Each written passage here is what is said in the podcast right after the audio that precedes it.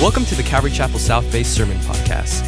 We are a large, multi ethnic, multi generational church in Los Angeles, California, and we'd love to have you visit us for a service if you're in the LA area. Visit ccsouthbay.org to learn more about us and to find out service times. If you have any questions, shoot us an email at hello at ccsouthbay.org. Enjoy today's sermon, and we hope to see you at church soon.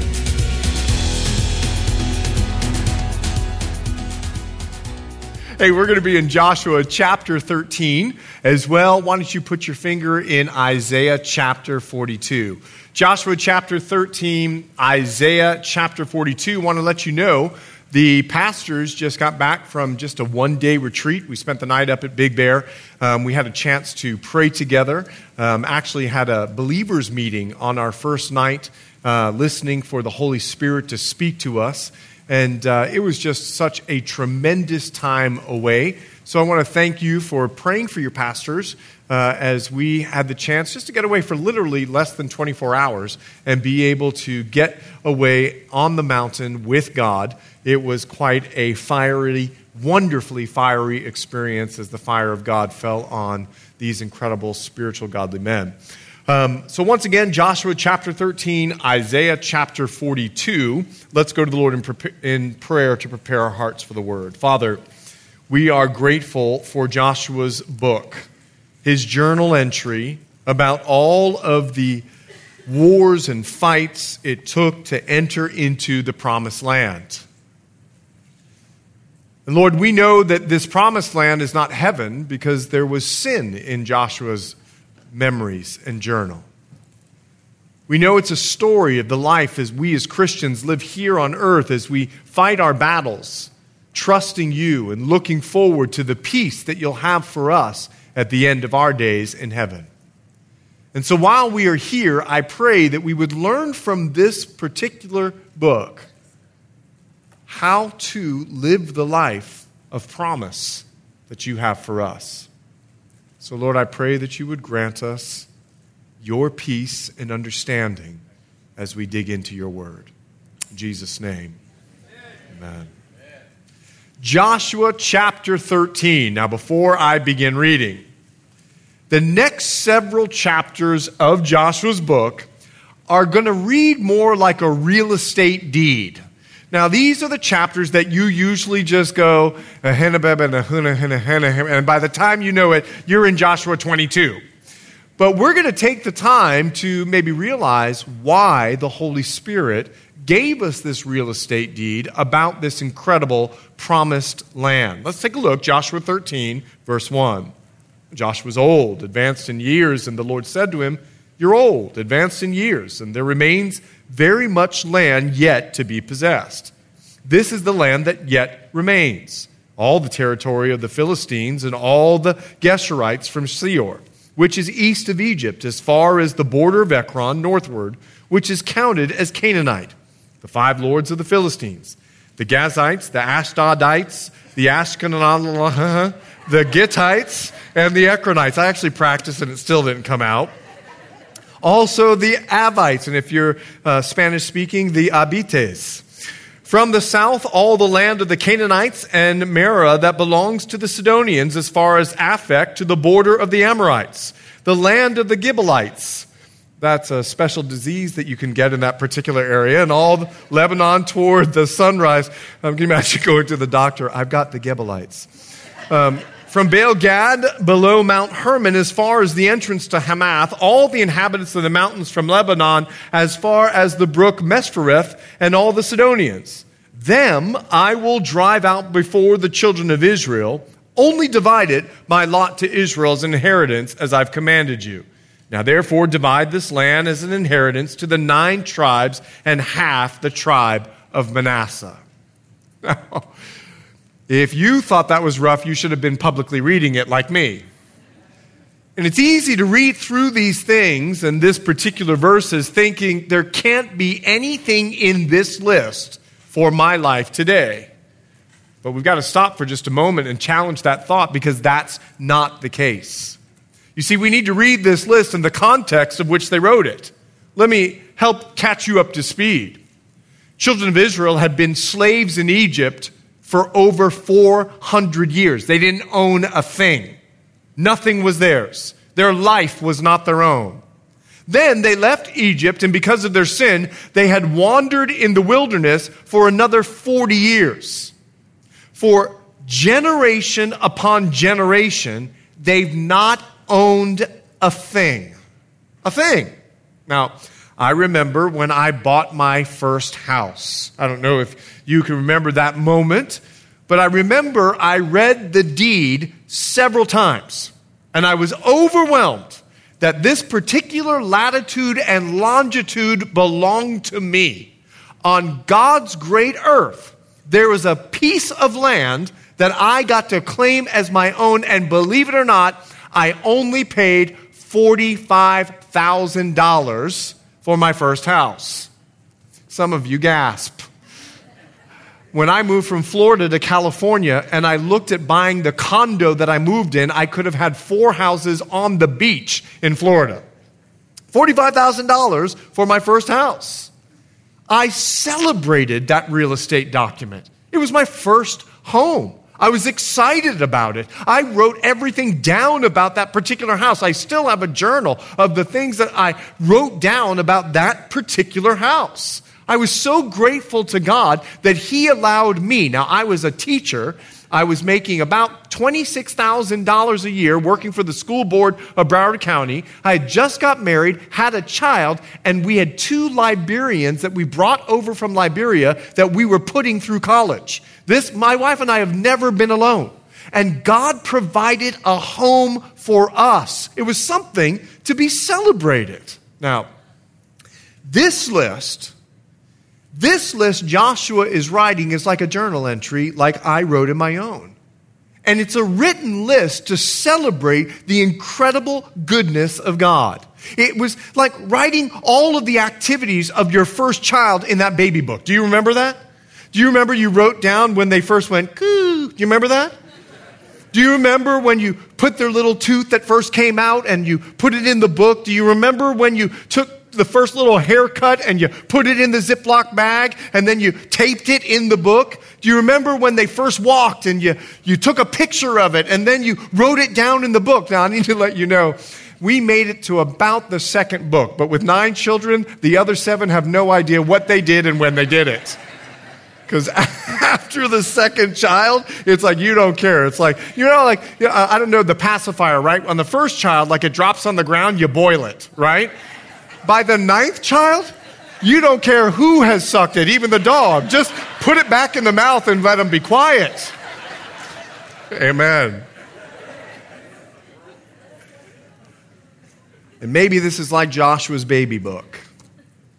For the very first time, the children of Israel own land. But in this list, there's something more. You see, the Holy Spirit thought it wise for us to be able, for the age of the church, for the age of time, to have this list about the children of Israel.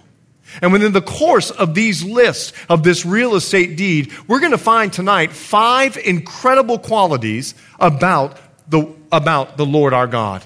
Five incredible attributes about the Lord our God. We're going to understand who He is. Now, here's what happens when you understand who God is it allows us to be conformed into His image. So when the Bible says that God is long suffering, our goal is to be long suffering. When the Bible says that it was the kindness of God that led us to repentance, we are kind towards the world. We're not the moral police, we're moral agents of kindness, and that leads them to repentance. And so as we learn about God, our goal is to purpose to become like God. Well, the way that we're conformed into the image of Jesus Christ is when we're transformed by the renewing of our mind through the Word of God. Every word of the Word of God. We don't leave aspects of the Word of God out. I'm doing the um, uh, uh, chronological Bible, and I'm in the First Chronicles. Chapters 1, 2, 3, 4, 5, 6, and 7 are rough. And so and so begot so and so, and so and so begot so and so. And it's like, where did they find these names, much less be able to say them? And I'm amazed as we go through this that even there in the course of that list, God's Holy Spirit thought it wise for us to know. Now, naturally, in our sinful state, well, we would never know how to be conformed. We would never have a desire to understand what God is trying to communicate in this list. We might even say, ah, we can just skip this particular chapter and move on. But his thoughts and his ways are so much higher than our own, and he knows why he put this in there. And supernaturally, here's what happens we can learn about God in Joshua chapter 13, and we can ask the Spirit to give us the power to be like him. So let's do that. Go back with me to Joshua chapter 13, verse 1. Would you take a look at what God says to Joshua? Now, Joshua was old, advanced in years, and the Lord said to him, You are old, advanced in years. Stop there if you would. It's nothing like pointing out the obvious. Joshua is about 100 years old, according to most theologians.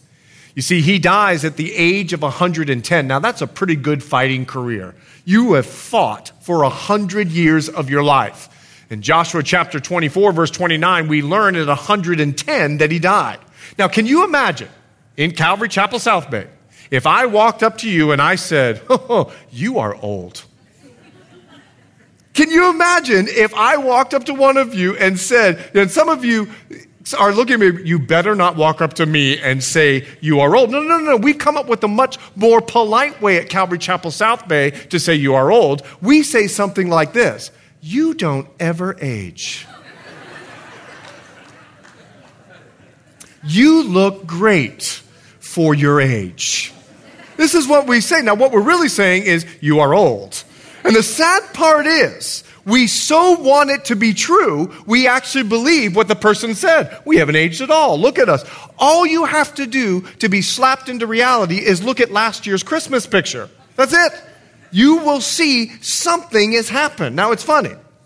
Old people are always allowed to joke amongst themselves about their age and their creaks and their cracks and all of the various things. But if a young person says, You are old, it's offensive. Now, they can talk about it all day long. In fact, at our pastor's retreat, you should have heard Pastor Dwight and Pastor Jeff.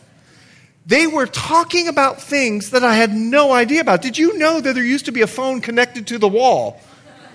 Did you know that? And you used to have to go ring, ring, ring, ring, and then an operator would come on and go, "What would you like to? Who would you like to talk to?" And they would connect.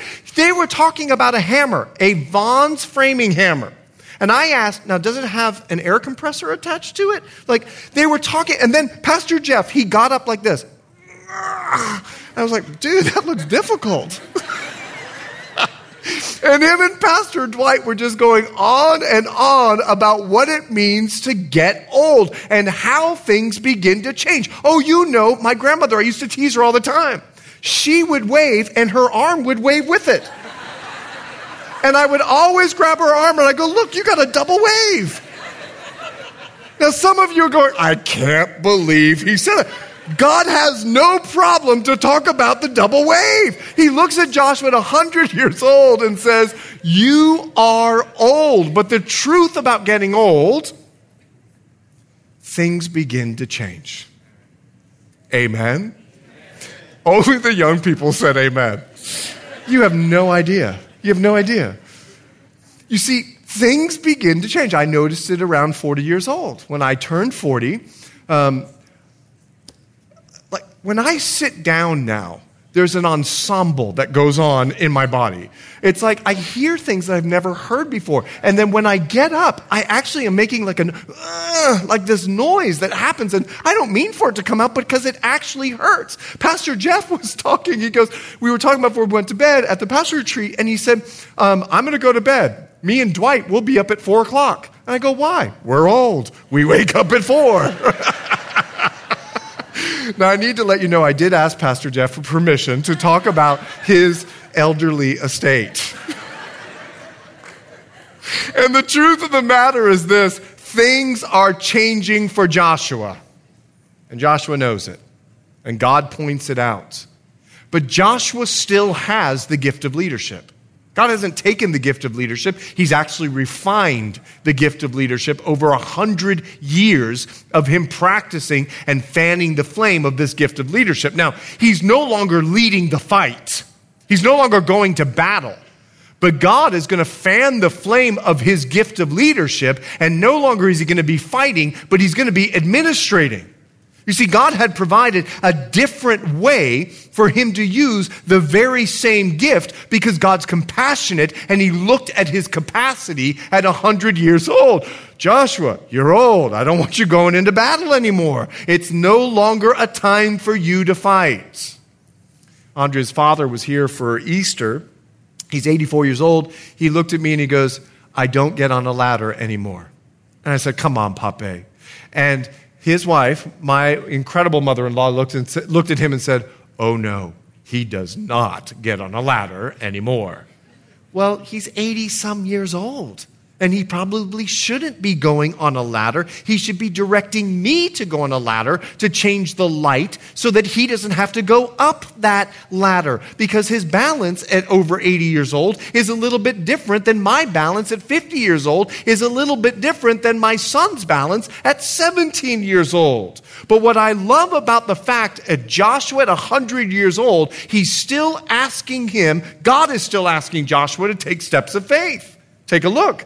You're old, he says, and there remains very much land yet to be possessed. The land has not yet been conquered. And he wants Joshua to divide out this land. It's not conquered yet. There are still enemies in the land. But he's letting Joshua know it's going to happen and it's your responsibility to go ahead and divide out the land even though it's not yet conquered because faith pleases God. No matter what season of life we're in, He wants to fan the flame of your gift. And it may look a little bit different than how you used to use it when you were 30 years old, but He will still be asking you to take steps of faith in the gift that He is giving you. But I also want you to see something else. God says something powerful. Would you take a look in verse 6? He says this in the latter portion of verse 6 Them I will drive out from before the children of Israel, only divide it by lot to Israel's inheritance, as I have commanded you. I want you to take a step of faith, and I want you to know I will drive them out. God will drive them out. Now that's important. You see, God he is also challenging the younger generation to follow Joshua's good example to go fight these battles. He's 100 years old. He's been fighting battles for a very, very long time. And God says, Listen, I'm going to drive them out, but I need to let you know He's going to drive them out the same way He drove them out with Joshua. You see, Joshua would go into the battle, Joshua would fight, and then God would give Joshua the victory. Joshua operated in the victory. All he had to do was go into the land and do what God told him to do and fight the battle. And that's exactly the example that he set for the younger generation. God was going to drive them out, but it would require the younger generation to look at the example of Joshua and go and fight and trust God to give the power to drive them out. This is the truth of our own lives.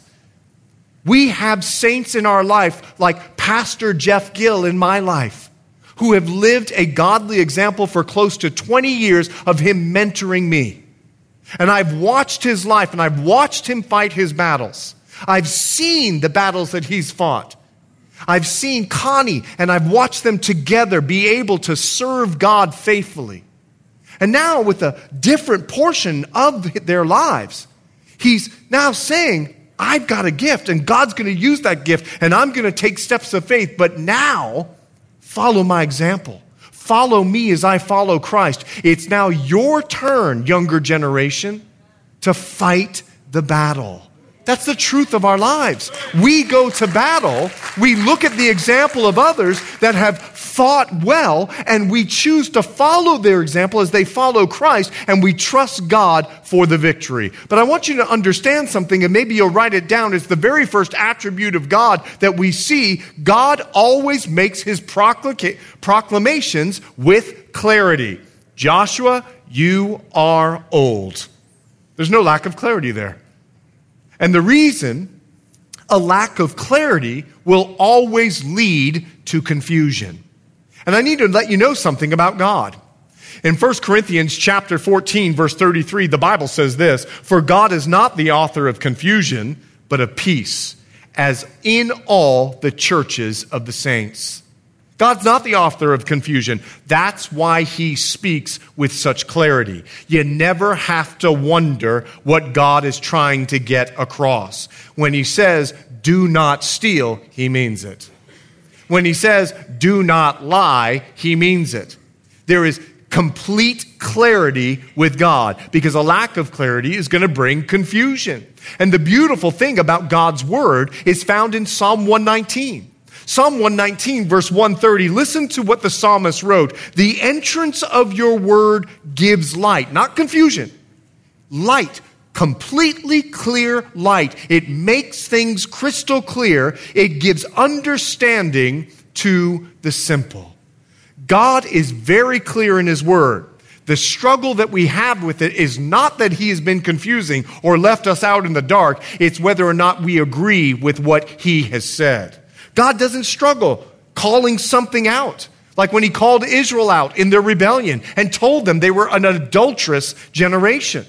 But he's also not afraid to encourage the children of Israel when he says in Isaiah chapter 43, I know you by name. But sometimes we lack clarity. Sometimes we bring confusion because we're not clear and we're not clear with God. Hey, gentlemen, do you remember that girlfriend you wanted to break up with, but you didn't want to tell her? Do you remember? Gentlemen, you're leaving me out here. Do you remember that girlfriend you wanted to break up with, but you didn't know how to tell her? So,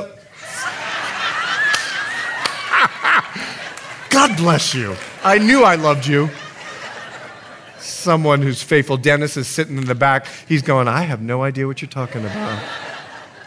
I love you, Pastor Dennis. So, you know what we did when we were teenagers? We didn't know what to say, so we said something mean. We thought, we'll just make her mad and she'll just leave me. That's what I'm going to do. Or, you know, they text us a hundred times and we ghost them. We just don't respond. Or we tell them, I'll meet you at McDonald's and we don't show up. oh, you know what I'm talking about? Uh, uh, uh, or we'll tell someone else. We'll leak it to someone who we know will eventually get through to her. Some of us are spiritual in the way that we do it. I had a guy, a, a girl come up to me and she was crying, and I go, What's wrong? And she goes, Well, I think my boyfriend just broke up with me. And I go, Well, what did he say? Well, he said he wanted me to be like Isaac and lay me on the altar of God and see if it would be sacrificed. I went up to the guy and I go, You're a loser. Why didn't you just tell the girl, I don't want to date you, calling her Isaac? That's a little weird. See, it's why God is very clear. He doesn't want us to be confused or wondering. He wants us to know exactly what glorifies Him and exactly what does not. You see, as humans, we take too much liberty in interpretation. If he was vague in his, uh, in his communication, it would bring confusion to our faith. So he looks at Joshua and he says, Look, you're old. And then he tells them the exact land that is left to conquer. And it's Joshua's job now to live by faith and divide out that land. Let me tell you why.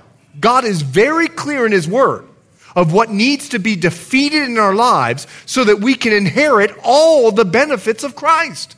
He lets us know do not lie, do not slander, do not gossip, because he knows that those things bring us away from Christ. They don't conform us into the image of Christ. It makes us look, well, when we slander, gossip, and lie, who does that look like? And God wants us to cast the enemy out of our lives.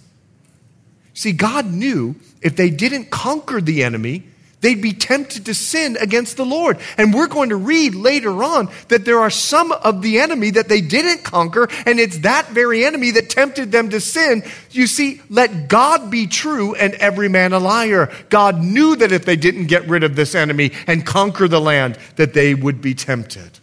It's the same with our own lives. That's why God has no problem to call out the works of the flesh so that we're very aware of what they are so that we can conquer them and have victory over them. So in Galatians chapter 5, he says, Let me tell you what the works of the flesh are adultery, fornication. I've always told my students when you're in the back seat of the car and he puts his arm around you like this, and you don't know what to do, but you sense something is about to happen, just look at him and say, Are you trying to fornicate with me? It'll end the moment in a heartbeat. The very word itself will end the moment. Trust me. So when you sense something about to go wrong, just look at the person and say that thing. I guarantee they'll be like, mm. Uncleanness, lewdness, idolatry, sorcery or drugs, hatred, contentions, jealousy, outbursts of wrath selfish ambitions, dissensions, heresies, envy, murder, drunkenness, revelries. He calls it out and he's not afraid to call it out and be clear about it because he knows if we conquer these enemies in our life, we will walk in being conformed into the image of Jesus Christ. Let me tell you something about God. He's very clear in his word. Secondly, I want you to look at something again, if you would. Go back with me to Joshua chapter 13. You are old, advanced in years, and there remains very much land yet to be possessed. There remains very much land yet to be possessed. Number two, I want you to write it down. God always speaks to us with a providence to spiritually prosper our way. God always speaks to us providentially to spiritually prosper our way. Turn with me to Isaiah chapter 42. You'll begin to see what I'm communicating in just a moment. Isaiah chapter 42, would you look at verse 9? Isaiah 42 asks you to keep your finger there. Take a look at verse 9. Behold, the former things have come to pass, and new things I declare. Before they spring forth, I tell you of them. Flip your page over to Isaiah chapter 44, and would you look at verse 7 and 8? And who can proclaim as I do, God speaking? Then let him declare it and set it in order for me, since I appointed the ancient people, and the things that are coming and shall come, let them show these to them. Do not fear nor be afraid. Have I not told you from that time and declared it? You are my witnesses. Is there a God besides me? Indeed, there is no other rock. I know not one. Let me tell you about God's providence. God knows the future, He knows all things. And He reveals His word to us before the future happens for a couple of reasons.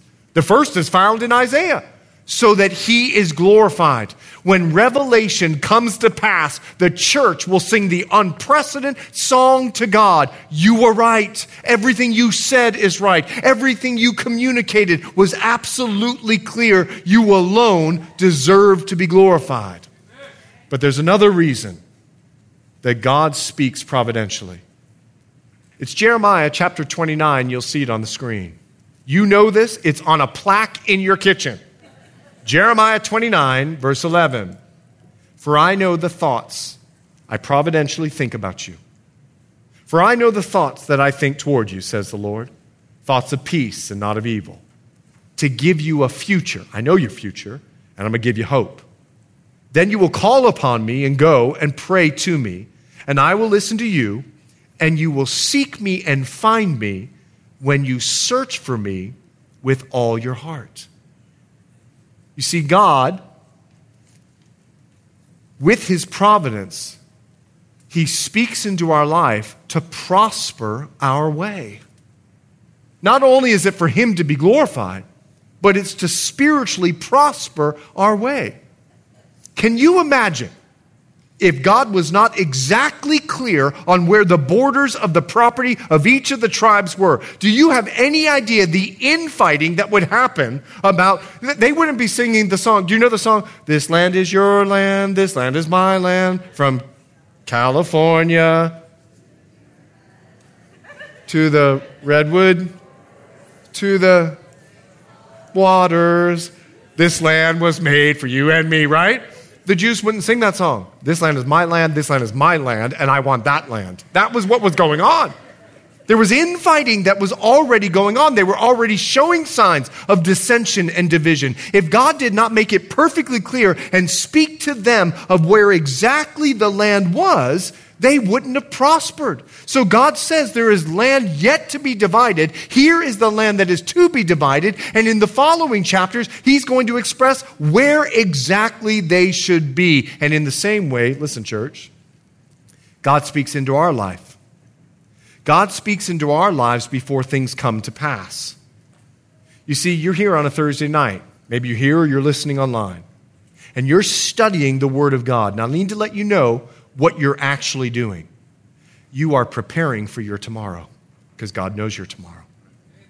So he is taking the word that he's giving you just like he gave Joshua. And when we seek him with our whole heart, he providentially reveals things to us that he knows that we're going to need in our future. Now, for us, maybe it's not divide the land. For us, it might be be kind, be forgiving. We don't know what lies ahead for us, but God does. And He's using the time that we spend in His Word, like with Joshua and God, to speak to us. Now, here's what happens we don't know what season of life we're about to enter, but God does. And if we find ourselves in the Word of God, we'll be prepared for that season, just like Joshua was to go and divide the land, because that was God's direction for him. I want you to see something else. It's going to be our number three. Would you go back with me to Joshua chapter 13? We're going to pick it up. Look at verse 6, if you would. He says, Joshua chapter 13, he gives them a promise. Them I will drive out. Joshua 13, verse 6. God makes a promise. Them I will drive out. Listen, number three, God reveals that he is a promise maker and he is a promise keeper. He's a promise maker and a promise keeper. In Genesis chapter 15, verse 16, God made a promise to Abraham Your descendants are going to return and possess this land. It's the promised land. And then again in Numbers chapter 34, God promises Moses and he gives the exact boundaries of the promised land that he is giving to the children of Israel. That's why we call it the promised land, because God had promised Abraham the land, God had promised Moses the land, and God is a promise maker and God is a promise keeper. In fact, all the promises of God in him are yes, and in him amen to the glory of God through us. What promise has He given you? What promise has He given you? Do you believe that He's a promise maker and a promise keeper? Now, I need to explain something about this particular land. This land was occupied. There were people living in this land. And we've got to ask ourselves the question God, why did you promise them this land where people are living? Well, Genesis makes it very clear. He tells Abraham in Genesis 15, 16, you're going to return to this land when the sins of the Amorites are full. Well, God, what are you saying? What are you trying to communicate? Remember, they were slaves in Egypt for over 400 years. They had wandered in the wilderness for 40 years. And now they've gone into the promised land, probably about 20 years and they're fighting these battles. So we're talking 400 plus 40 plus maybe another 20. We're talking close to 500 years of God trying to get the attention of the peoples that were living in the land of Canaan. But they rejected God. But God's long suffering heart, He waited for almost 500 years, but the people of Canaan rejected God and they chose to worship idols. But God was trying to reach them. Let me give you an example. Do you remember Jonah? Do you know that God sent Jonah to the most wickedest world kingdom that ever existed? The Assyrians came up with crucifixion. The Assyrians were the ones that developed all forms of torture. The Assyrians were the most wicked kingdom that man had ever known, and God was still trying to reach them by the prophet Jonah. And do you know what Jonah was upset by? He was upset not by the walk. He was upset because he was mad at the Assyrians for occupying Israel and he didn't want them saved, but God did. And the Assyrians repented. And when Jonah went to Nineveh, they repented and they were saved from destruction for that season. God was trying to reach the people of Canaan for almost 500 years, but they rejected him. So now he's going to use the children of Israel to go into the land and bring judgment because of their sin. Now, why is this land so special? Why is it the promised land? Let me tell you why. Here it is because God said it was. Period. What other reason do you need? God said that He would write His name in Jerusalem. In Jerusalem is the only place that the temple of God was to be built. There were promises specific in the law tied to the sabbatical years and the year of Jubilee that was only in the promised land, tied to the promised land. The priests of God could only receive their supply from the crops in the promised land. This land was flowing with milk and honey.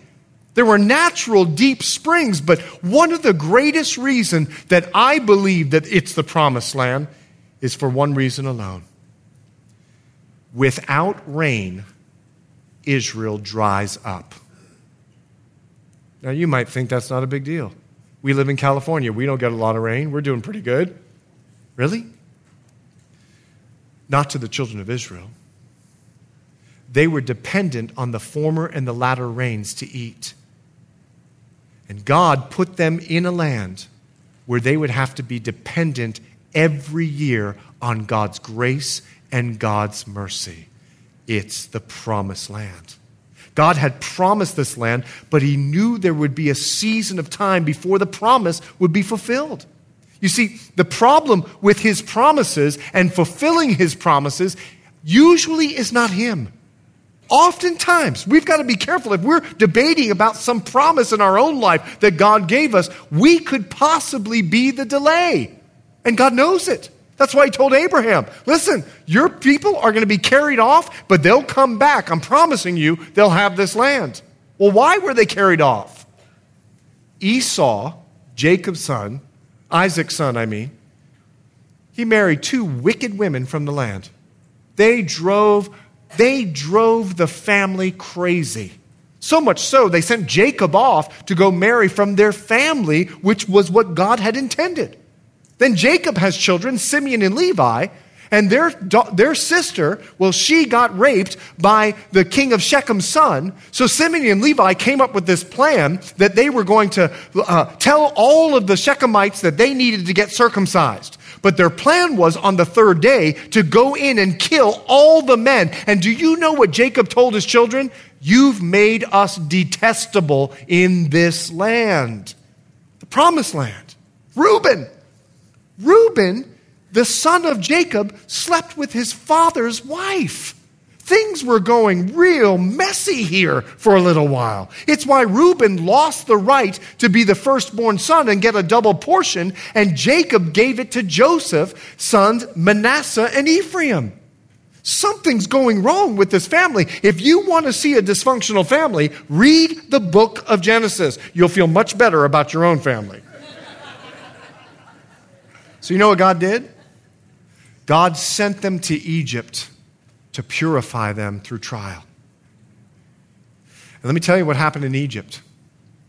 Do you remember when Joseph's brothers come into the scene and Joseph holds a banquet for his brothers? The Bible makes sure that it details something for us that I want you to catch.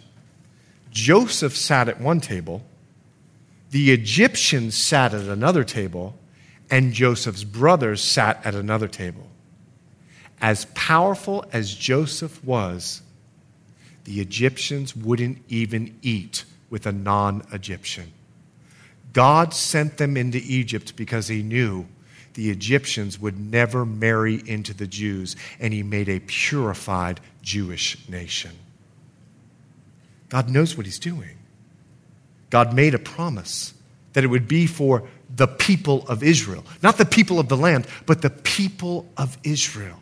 God made a promise. Now, maybe it, it's not the issue that you are sinning or you're delaying the promise of God. Maybe God is just taking time to prepare you to receive his promise.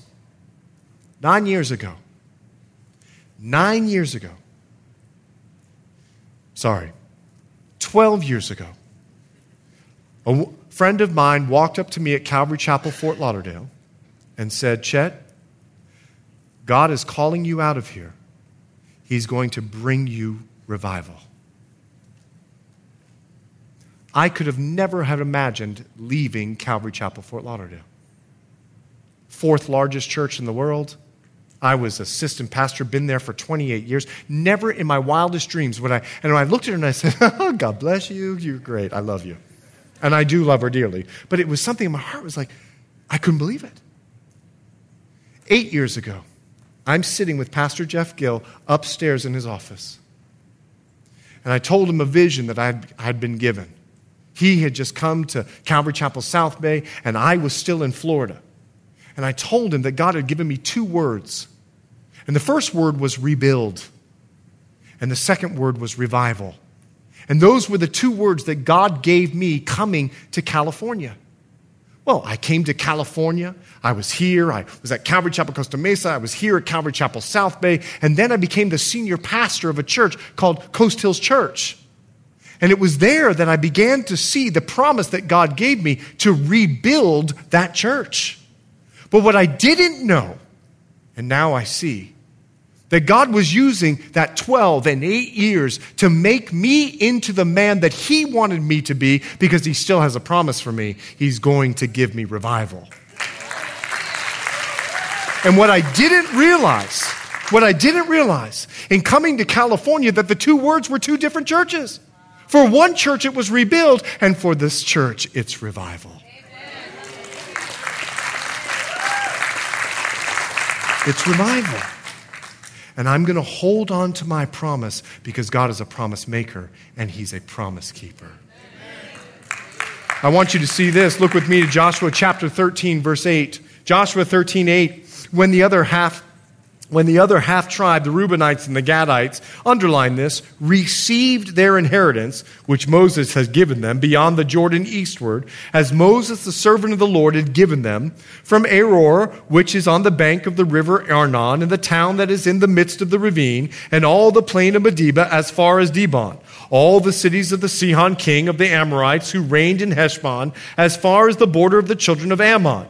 Gilead and the border of Geshurites. Now read this like, wow, look what God did for us. And the Machathalites, all Mount Hermon and all the Bashan as far as Salcah, all the kingdom of Og and Bashan, who reigned in Ashtaroth and Edrei, who remained of the remnant of the giants. They even defeated giants, he's writing. For Moses had defeated and cast out these. Nevertheless, the children of Israel did not drive out the Geshurites or the Machalites, but the Geshurites and the Machalites dwell among the Israelites until this day. Only to the tribe of Levi had he given no inheritance. The sacrifices of the Lord God of Israel, made by fire, are their inheritance, as he said to them. Now, we're going to have a two part series and talk about the Levites next week. But if you could, for just a moment, listen to what's happening. God has just told Joshua, You're old, but you still need to divide the land, and there's enemies in the land, so you need to divide it by faith. So, what Joshua did to the, for the children of Israel, Joshua now reports how God was faithful to Moses to give the land to the two and a half tribes of Reuben, Gad, and Manasseh. Because number three, I want you to write it down. Excuse me, number four. God always makes a provision of encouragement to help us on his, our way to be obedient to the word. He always encourages us to help us on our way. I did a marathon in the Bahamas, and I'll never forget. I'm in my last two miles. I thought I was going to die. Honestly, I thought I was going to die. The last two miles are the worst. And it wasn't even a full marathon. I did the half, okay? And the guy who ran the marathon that won the marathon, he lapped me and won and beat me before I finished my half marathon, okay? Last two miles, I am running. I'm like doing everything I can just to keep going. I thought I'm to die. This old Bahamian woman is sitting down on the sidewalk. And I'm running. I'm like, God, I'm not to make it. And right when I say that, this Bahamian woman, she looks up at me and she stands up and she goes, Come on, boy, keep running. You got to make it home. and I thought to myself, Lord, I never thought you would be in a Bahamian woman. he always provides encouragement when you need it. And sometimes, like Joshua, we got to look backward to look forward. And in our prayer life, we look backward and we see with gratitude and thankfulness all that God has done for us and been faithful to his promise. This is what Joshua's doing. In fact, it's the reason I wrote my book. God had given me a promise in Joshua chapter 1, verse 9. Look at that. Go back with him and see this promise that God gave me. Joshua chapter 1, verse 9. You know it. Joshua 1, verse 9. Have I not commanded you? Be strong and of good courage. Do not be afraid nor be dismayed, for the Lord your God is with you wherever you go. The reason I wrote Living Parable was to report that God was faithful to his word. And as you read each and every chapter, you see how God was pushing me along in my discouragement with some bit of encouragement. That's exactly what Joshua is doing. He's encouraging the children of Israel with a record of how God was faithful to Moses. And that's what the rest of the chapter reveals. The rest of the chapter reveals that he was not just faithful in the land of the east, but he's faithful to the land of Reuben. Take a look. And Moses had given, verse 15, had given to the tribe of the children of Reuben an inheritance according to their families. The territory was from Aroer, which is on the bank of the river Arnon, and the city that is in the midst of the ravine, and all the plain by the Medeba, Heshbon, and all its cities that are in the plain, Dibon, Bamoth, Baal, Beth Baal, Maon, Jahaza, Kedemoth, Methbah, Gibber. Verse 21 all the cities of the plain and all the kingdom of Sihon, king of Amorites, who reigned in Heshbon, whom Moses had struck with the princes of Midian, Evi, Rekem, Zur, Hur, and Reba, who were princes of Sihon, dwelling in the country. You've got to hear the battle hymn of the republic. Dun, dun, dun, dun, dun, dun. Joshua is writing, look what God already did. And then look what he writes. The children of Israel also killed with the sword Balaam, the son of Beor, the soothsayer among those who were killed by them. Now, just hold on for just a moment. You've got to see that in this chapter, Joshua is singing the battle hymn of the Republic. Look what God has done. And He did it before, He'll do it for you, and you've got to look backwards to look forward. Would you jump ahead to Joshua chapter 14 for just a moment because he sums up this truth? And I want you to see what he encourages them with. These things are the areas which the children of Israel inherited in the land of Canaan, which Eleazar, the priest, Joshua the son of Nun, and the heads of the fathers of the tribes of the children of Israel distributed as an inheritance to them.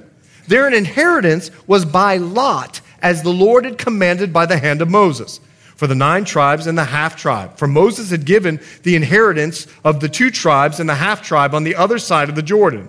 But to the Levites he had given no inheritance among them. For the children of Joseph were two tribes, Manasseh and Ephraim. There's the double portion.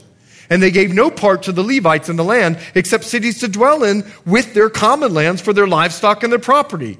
As the Lord had commanded Moses, so the children of Israel did, and they divided the lands. See what God does after the battle hymn of the Republic.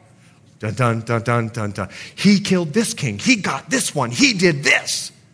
And now in chapter 14, he explains how. They cast lots. See, the Bible says in Proverbs chapter 16, verse 33 the lot is cast, but every decision is from the Lord. Every decision is from the Lord. And most Jewish theologians, what they say is that they would pick out of one jar their tribe. And then they would, out of the next, pick a lot. And whatever tribe got picked, and whatever lot it was, that lot was for you. And this was a method in the Old Testament by which you could know the direction of God. They didn't have the written word, they were writing it. And so God gave them a method of lots that they would be able to determine which way to go and what to do and what to say and how to do it. Now, we have the Holy Spirit today and we have the Word of God today. So we can go to the Word and understand the Word. But back then they had these lots. And what they were doing when they were casting these lots, because every decision was from the Lord, they were choosing to trust the Lord. And that's the encouragement that God was giving them. Trust me. Just trust me. But secondly, I want you to see something. They did what Moses commanded them. Not only were they trusting the Lord, they were choosing to be obedient. Obedient. Same choice is available for you. These two truths are very important. You need to be encouraged with these truths. If you want to trust in the promises of God for your life, there's a choice to be obedient over time and watch as He prepares you to receive the promise. But as well, if you want to be living in the promises of God, you've got to trust Him. Now, you can go that way. And you can see all the promises of God fulfilled in your life, but there's another road that you can go on. And this other road, I promise you, a road that doesn't trust God, a road that is not obedient to his word, it leads to destruction, just like Balaam. Go back with me to, here's where we close Joshua 13, verse 22. I want you to see this. The children of Israel also killed with the sword Balaam, the son of Beor, the soothsayer, among those who were killed by them. In our list, I don't, I don't want you to miss this at all. And I know there's a lot of names, but Joshua's making a really clear point here by the Holy Spirit that we need to stop for just a moment in this list of names. Because in this, this verse reveals, and it's our final point, that God makes a prohibition of ungodliness. Let me explain. Balaam, he was a prophet of God living in Moab. He knew God's voice, he spoke God's messages, but he did not have God's heart. And it's a really sad story. It goes all the way back to Numbers 22. The king of Moab saw the children of Israel, and he is afraid.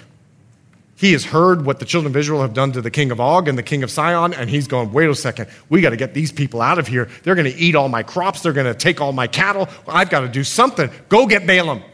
Because I know Balaam. He speaks to God, and whatever he curses gets cursed, and whatever he blesses get blessed. So he says to Balaam, Look, come, I'll give you any amount of money, and would you curse these people? So he goes to God, and God says, Don't you curse them. Balaam sends another, uh, Balak sends another message to Balaam and says, Listen, come on, what do you want? what do you want? just would you go back to God one more time? Balaam says, I'm only going to say what God says. And he decides to, he goes in, on a, his donkey to the king of Balak to be able to see, okay, you're going to give me $100 or 100000 Let's see how we go here. On his way, he meets an angel of death. He doesn't see him, but his donkey does. Now, I told you the story a couple weeks ago. And the donkey stops him from being killed as Balaam has beat the donkey. And the donkey turns around and says, What are you beating me for? Now, I told you before, the thing that surprises me is that Balaam talked back to the donkey.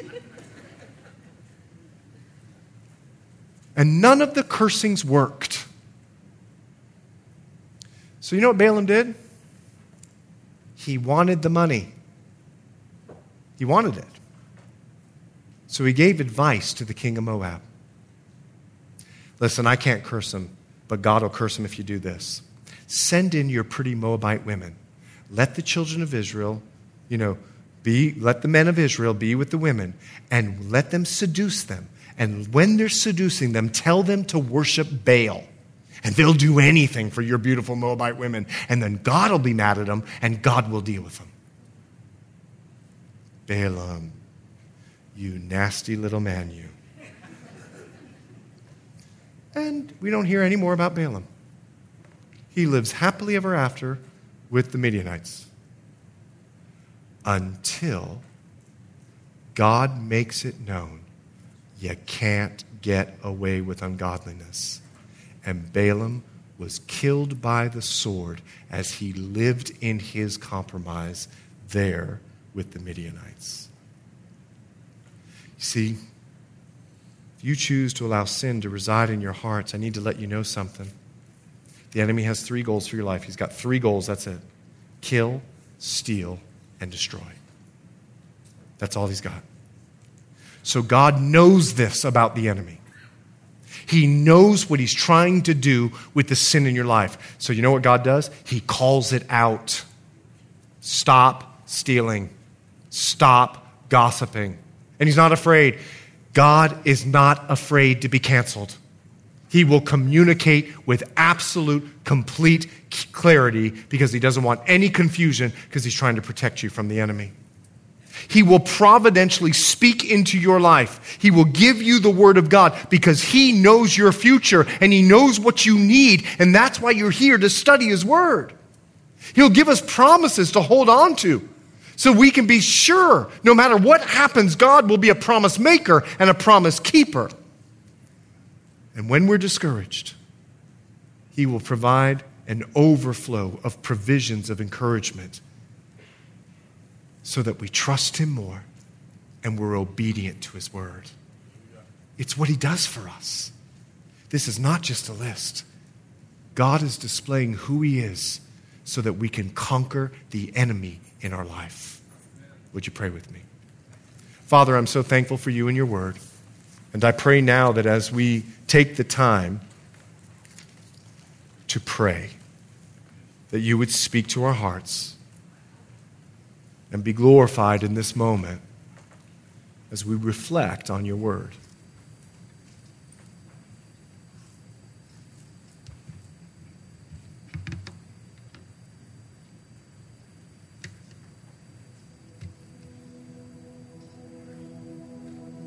Some of you, God has been very clear,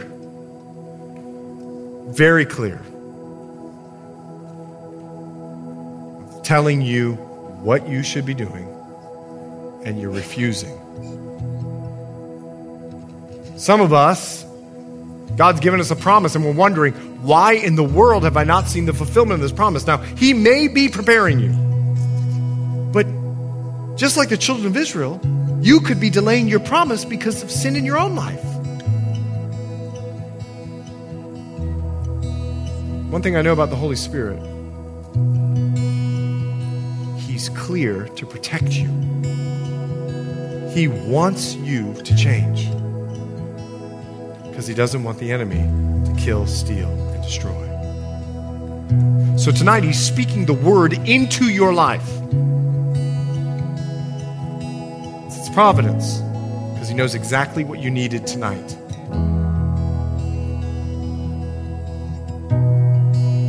So here's what I'm going to ask you to do.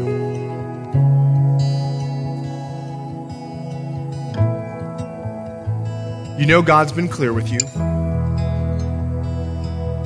You know God wants this to change in you.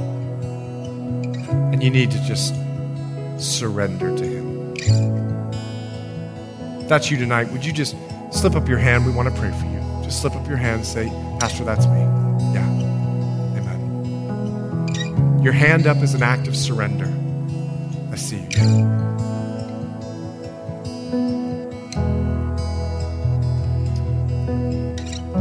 Would you just leave your hands up as we pray, Father, for everyone that chose with humility to raise their hand and say, You got me. Are so clear. Your Holy Spirit is so speaking to me. I pray now that whatever it is that you have communicated to them, that you would purify them as they repent and confess to you. We can trust in your promise. You give us a promise. You're a promise maker and a promise keeper that if we confess our sin, you will be faithful and just to forgive us our sin and cleanse us from all unrighteousness. And we know you're a promise maker and a promise keeper. So tonight, let us go home and write in our journal, just like Joshua wrote in his. We have conquered